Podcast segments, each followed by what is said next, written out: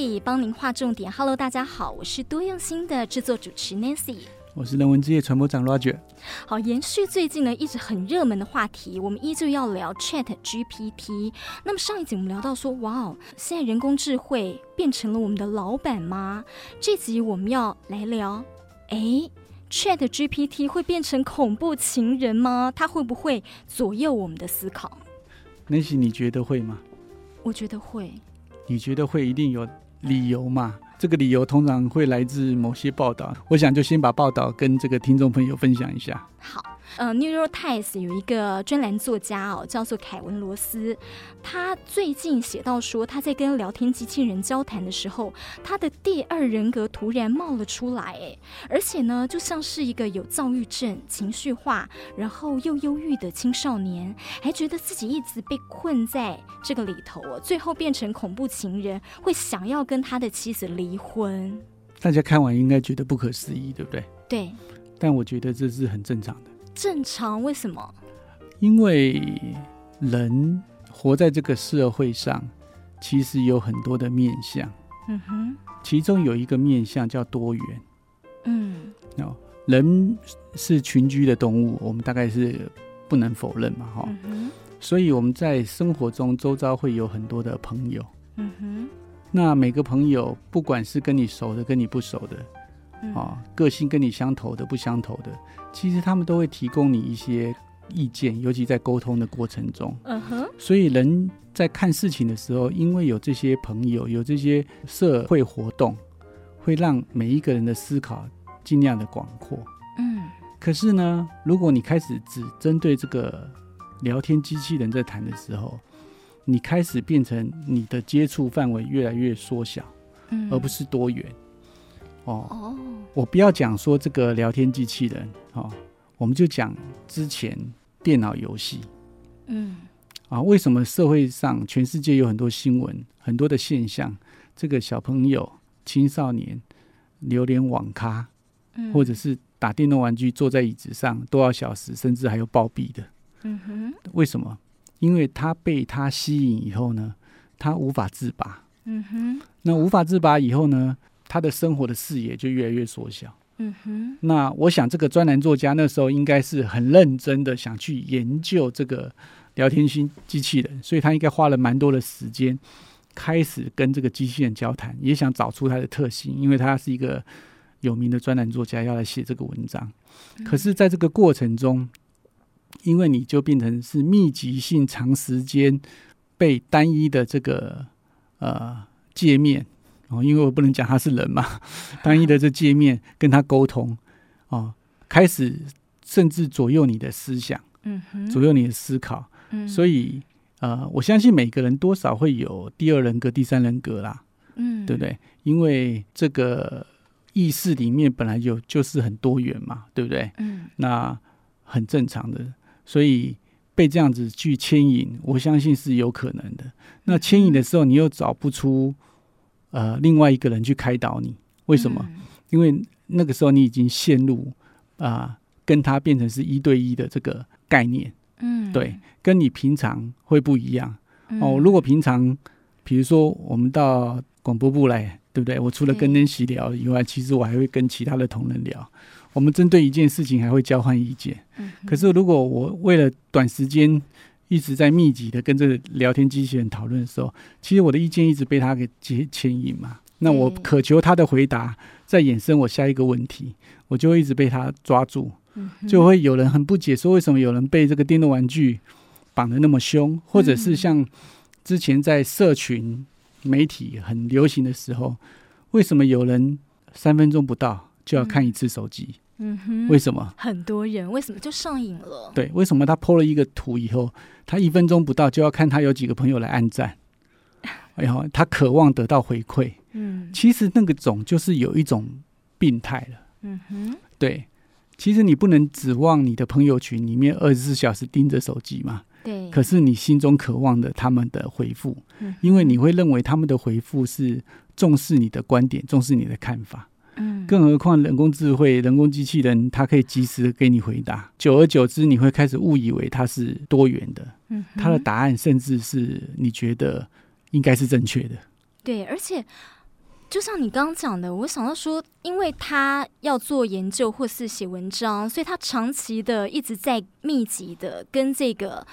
机器人聊天机器人相处，然后他变依赖他，然后依赖久了之后，他变成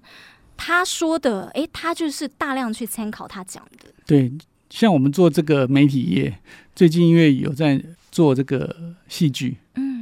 那编剧其实也是一样啊，他在写剧本的时候，他要揣摩说这个角色他的人格特质，他这时候该讲什么话，他的心路历程是转折是怎么样。好在一部戏里面有好多个主角，有正派有反派，对不对？所以他可以调来调去。可是他如果只针对这个聊天机器人，他就是单一面向，对，所以他开始一直越用功，就有可能被他越牵引，好，越认真有可能就被他越荼毒。那正面当然就没有问题，但是如果到背面的时候，引发出他的第二人格特征跑出来，让他开始有点躁郁情绪化，再加上那个环境铁定也是一个很封闭的环境，所以我认为这是很有可能发生的事。所以也奉劝这个听众朋友善用这种机器人，但是不要把它变成是好像你唯一。比如说我们之前最常聊的是 Google，那你所有的知识都从 Google 来以后，那也有可能你觉得 Google 就是万能，所以网络上不是有一句说请教万能的 Google 大神，告诉我什么事，对、可是你忘记了 Google 里面的搜寻排行它也是照着一个大数据的排列，所以 Google 你问他一个问题，他可能给你一个50页100页的搜寻结果，每一页里面有20笔到30笔，有1000多笔。可是也许你要找的真正资讯是在最后一页的最后一笔。哇，你这样又让我联想到大数据，我们不一定是信以为真，就说这个演算法，像你讲到Google 好。去年有一个BBC 的报道去讲到说，有一个英国才13、14岁的女孩，她有过轻生的念头哦，只是有过。结果后来就发现说呢，她因为曾经去 Google， 她后来开始因为这个大数据的演算法，她开始 Google 的东西很多都是跟轻生有关的，就最后她真的轻生了。哦，那是另外一个问题。但我意思是说，你知道。那所以你看，这一个专栏作家，他去相信了这个电脑。我想要讲的是说，他去问这个聊天机器人，然后聊天机器人也是一样用演算法啊，也是一样用一些数据或者是一些资料的统整，然后来告诉他他的建议。那个 Nancy 提这个东西是刚好是另外一个技术。你如果去 Google。或用网页，不一定是 Google 这个网站，雅虎也好，脸书也好，你找了一个热水瓶，他就会觉得你对热水瓶有兴趣。为什么？因为你的资料透过 cookie，或者透过这个网页的某些内涵的追踪码，就回传到这些系统商里面的广告分析，他就知道你对热水瓶有兴趣了，所以呢，他就开始跑出很多。热水瓶的各种的广告业，所以如果这个人他想到一个轻生，他很多相关的轻生的一些东西就丢出来，对，所以其实不管是网际网路也好，聊天机器人也好，虽然我们说网路无国界，可是我其实还是蛮觉得网路还是需要有一些道德上的监管，法律上的监管。为什么？它的目的是在促进人类更正向的去思考，所以我觉得这件事情，因为网际网络无国界，所以很容易没办法被一个国家两个国家或是集体的国家大家来去制定一个方式，因为也有人主张所谓的言论自由，可是我觉得言论自由应该是不要去鼓励，不要去刺激到人对于这些负面思考或者像轻生这些事情的概念，所以网络监管这件事情目前是有赖于这些搜寻平台，这些网络巨擘他们的自我把关，那真正的法令上其实它因为太新了，也没有几个国家有很好的这个监管措施，我想这个也许在未来是值得人类好好思考讨论的一个方式。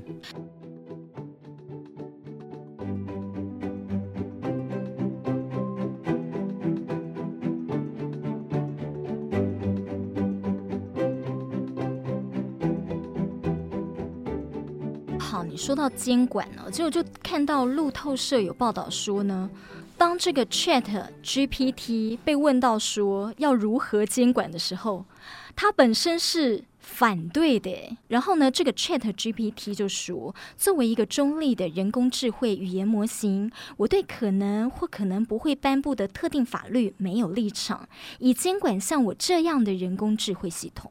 所以他是反对的。他写没有立场啊。所以他是持平，就是不反对耶。我觉得他因为是当事人，所以他基本上没有特别去讲。所以 AI 人工智慧它真的有人性在里头。我个人目前到现在为止还不觉得人工智慧有人性啊。对，因为它需要人去训练那个模型嘛。那训练完以后，当然你可以问一些超出的范围，他会用它里面的一些人工智慧的演算法去判断来回答你。但是这件事情就叫人性嘛，我觉得值得玩味。对，就好像刚刚应该也不算了。对，值得讨论。对，那目前我是认为没有啦。对，那当然也许听众朋友其他不同的意见也欢迎，也可以透过这个脸书啊透过我们这个 Podcast 下面的留言功能啊，也可以把它加入讨论。我想我们的编辑群如果收到您的题目呢，我们也会很乐于的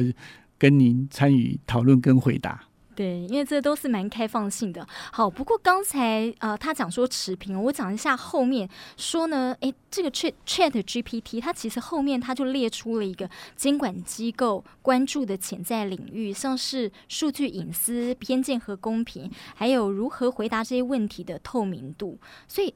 这样看起来某部分是理性的，但是你想看数据隐私这件事情，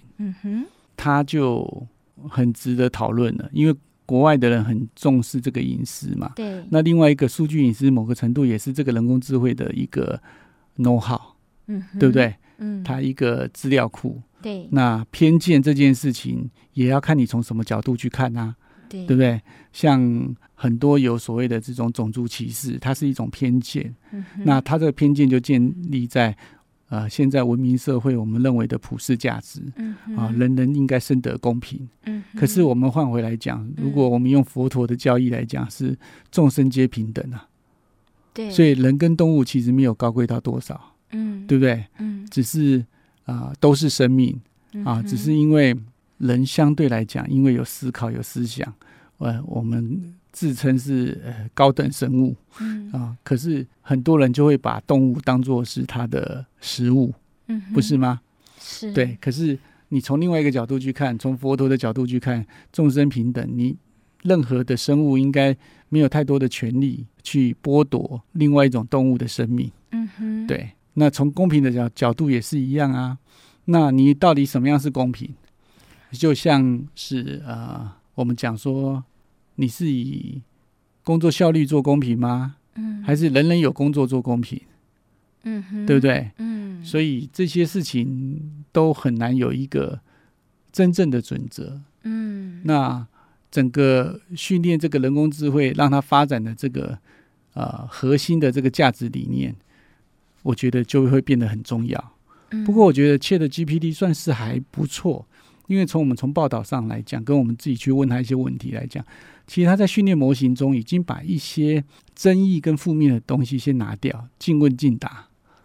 所以我觉得他还是有很努力的做到一些我认为我们的概念上叫做社会责任。对，只是说有的时候人工智慧跟一般的那个明确式演算法不一样，是他有时候真会打出你一些你没办法想象的。那就像 Nancy 常常会开玩笑说，有人去问说 ChatGPT 我要怎么样才可以跟我的偶像吃饭合照对不对那等等等等，那这些东西也许是当初在设计的时候根本没有想到的。对所以你是从知识性、从娱乐性、从个人的喜好性去问的问题，都会导致这个答案上这个训练上会有不同的部分。不过人工智慧从那么久以前开始开发到现在，由于这些晶片自然运算法的发展显著到现在才有了长足的算是进步。可是这个进步我觉得从以后再来看它，也许10年后我们再来看 ChatGPT， 我觉得它可能也是一个起步。因为科技的进步常常是一个指数型发展，它不是一个线性发展，对吧？未来的2年可能进步的幅度是过去的10年，对，所以你看从工业革命18世纪以来到现在才多久，前面的进步其实很缓慢，对不对？所以但是后面这100年的进步，这50年的进步让我们会想象不到的。就好像气候暖化，对不对？过去的几千年地球的温度上升的那么慢，工业革命开始上升的很快，可是最近的5年10年上升的幅度可能是过去几千年的累积。所以有的时候在用它的时候也不要用的那么频繁，因为我相信 ChatGPT 本身虽然提供了很好的这个回答的问题的一个方式，可是它相对背后的耗能也是非常重的。对，但也因为呢，这个 ChatGPT 聊天机器人最近爆红，大家就开始好奇说，这背后的这个创办人、发明者是谁哦？那所以大家就去 Google， 那这个创办人奥特曼他是怎么样成功的？他有怎么样的特质？后来发现他跟贾伯斯啊，跟微软的 Bill Gates， 都很像，他们都是大学没有毕业。我觉得我们可以报道这个事情但是这些很有名的人本身天赋洋溢啦，才华洋溢，那也很好学，所以呢他是一个很少数的例子。所以不管是贾伯斯也好不管是这个比尔盖茨也好，他们常常都是名校的中辍生，因为他们中辍的原因是因为在学校学不到新东西的嘛，或者他本身的知识已经超出学校可以给他，所以他认为在学校里其实已经有点浪费时间了嘛，所以他就开始自学。所以我觉得我们大部分的人还是平凡的人啊，不要跟天才去比智慧，不要跟天才去比聪明，对，所以基础教育还是很重要。对，我觉得把它当做一个名人传记去学习他的勇气，他愿意为了他的想法他去努力，那造就了现在这个 OpenAI 基金会，造就了这个 ChatGPT 这个聊天机器人，甚至好像有一点想要颠覆世界观的概念，都有可能。可是这目的来讲说，他有能力、有想法、有创新、有做法，而且他有勇气去努力。我觉得我们就是把它当作这样去思考就好，否则每一个人就会陷入那个迷失，不是每个人去创业都会成功的啦。所以他有讲到啊，就说你必须要够有自信，但是呢，你的自信要跟你的自觉是相互平衡的，就说不是这几年大家在流行讲的一个是叫什么，就是自我感觉良好。自我感觉良好，但是自我感觉这件事情要把它改成别人对你的感觉。自己说自己好叫自吹自擂，对，大家都称赞你好，就代表说你这个人在大家的印象中，在大家的看法中，你就是能力好。所以全世界只有一个贾伯斯，全世界只有一个比尔盖茨，对。就像 Roger 讲的，就是说他们毕竟是天才，绝顶的聪明，那不是说他们的路呢我们所有的人都可以照着他们的路走，不过他们有一些的特质我就觉得非常棒。Nancy 你要不要把他觉得这些创办人重要的特质快速的跟听众朋友分享一下？好，从这个创办人奥特曼的分享哦，看到说呢，他有一些特质，其实是可以值得参考的。第一个就是自信爆表，那么第二个呢是要学习独立的思考，再来呢你要很懂销售，再来是你要能够自在的去迎接风险，再来是专心致志，还有努力不懈，另外你要无所畏惧。坚定不移，还有呢，要勇于面对挑战，然后你要打造人际网络，还有一个是资产决定财富，再来是呢，你要听从你的心之所向，取悦自己，而不是呢都听别人所说的去被影响到了。所以从Nancy刚刚分享里面哦，其实可以得到就是说，第一个是你自己有一个很强的主见，嗯哼，很强的能力，对，而且呢。你很能独立思考你该怎么做，那这个独立思考其实某个程度来讲也代表他的能力很出众、嗯、哼，那这个出众他就不会被这个外在的所困扰、嗯、那因为他不会被外在困扰，所以他不管遇到什么困难他可以克服这些挑战，他可以迎接这些风险，他可以专心的解决问题、嗯、但里面有一两个我觉得是一般的听众朋友可能没有注意到，有一个是你要很懂得销售，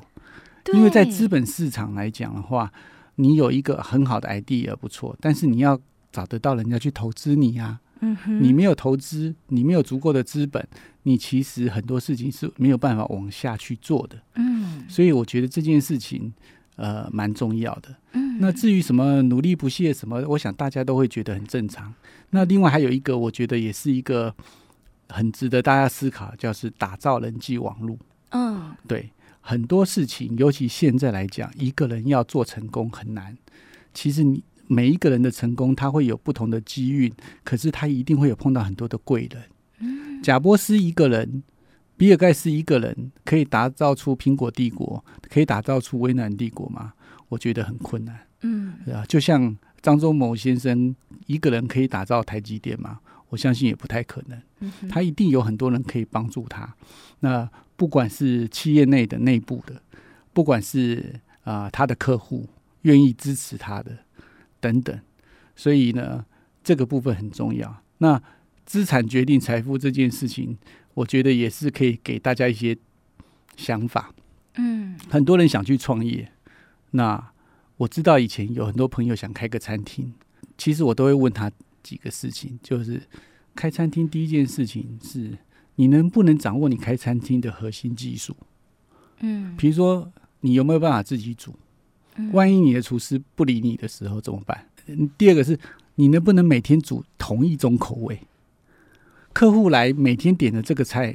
口味会变动的时候、嗯、哼，那就糟糕了，品质就不一样了。对，他可能觉得今天吃的很好吃，明天吃的不好吃，之后就不来了、嗯、哼，对不对？第三个我都会问他们说你有多少个月的周转金、哦、通常周转金抓得太紧的就过度乐观、嗯、哼，你太认为你可以在短时间累积你的客户、嗯、其实是天马行空、嗯、有的话是运气、嗯、我都觉得要用比较悲观或者比较保守的方式去做计划、嗯、用乐观的心情去迎接挑战。所以我觉得他讲的这个资产决定财富，其实这件事情也很重要。嗯，对。那当然你做的事情一定是你喜欢的啊，所以其他的部分我想大家应该都能想得到。不过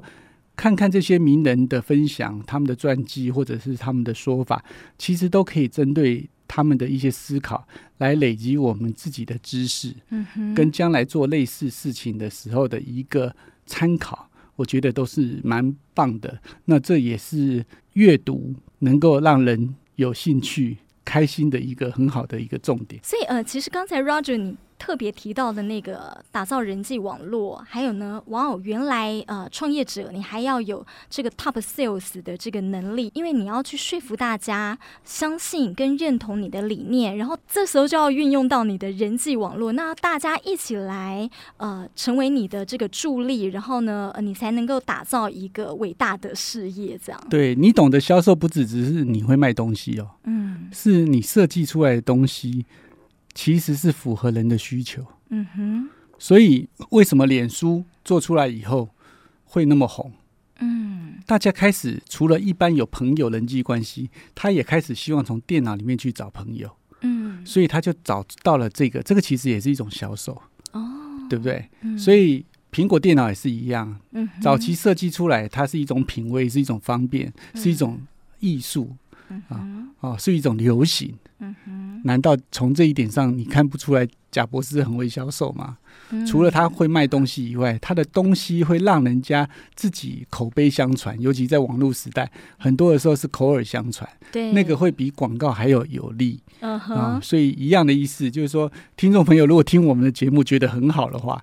你要帮我们跟其他的你的好朋友去 推广，让我们这个Nancy 跟我这个节目可以再做长久一点，对不对？对，这样你就像这个 Bill Gates 跟贾伯斯一样哦，你不但自利了，你还利他了，因为你是往他人的需求去想，然后做这件事情也能够帮助到别人。对，所以听众朋友如果觉得我们新闻荧光笔可以再多涉略哪一些类型的这个新闻或观点，嗯，或者是你们想听哪一个部分，其实也可以写信给我们，也可以透过社群留言给我们，那我们在选材的时候可以更贴近您的想法，我们希望做到那样子，让大家听完以后叫做听者有意，以传统来讲是叫开卷有益嘛，对不对？那我们希望你手机一听到我们以后，都可以得到一些让你觉得说会心一笑的想法，那我们一起把这些概念让更多人去理解，就好像今天在讲这个人工智慧 ChatGPT 一样，嗯如果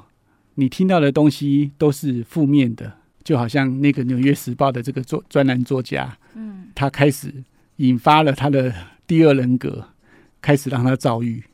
对，那我们希望多用心传播的都是美善的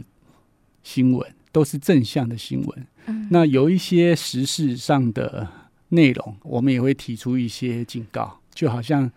这系列的 ChatGPT 我们会跟大家分享说，其实我们鼓励大家善用这样的东西，但是希望它是一个参考，在你选用它们告诉你答案之前，你自己可以去研读，可以去搜寻，也可以整理出你一个中性的思想，嗯，再去跟他做印证，然后不要相信他给你的答案就是正确答案，否则的话人人就放弃了自我的意识，人人就放弃了自我的主观，自我的想法，那就会变成漫无目的。我觉得这样子的人其实就会让自己的脑洞越来越空，嗯，那我相信这个就是聊天机器人带给大家的方便，但是在使用上也希望大家可以注意一点，那我觉得这样的人生会比较有趣。嗯，呼应这个 Roger 的观点呢，就说所以呢我们在这么多爆炸性的这个媒体当中呢，我们要独立思考，要有自己的这个良好的媒体素养。那么Roger 讲听者有意，那我呼应是也要心想好意。欢迎大家下次继续收听我们的新闻荧光笔咯，我们下次见，拜拜拜拜。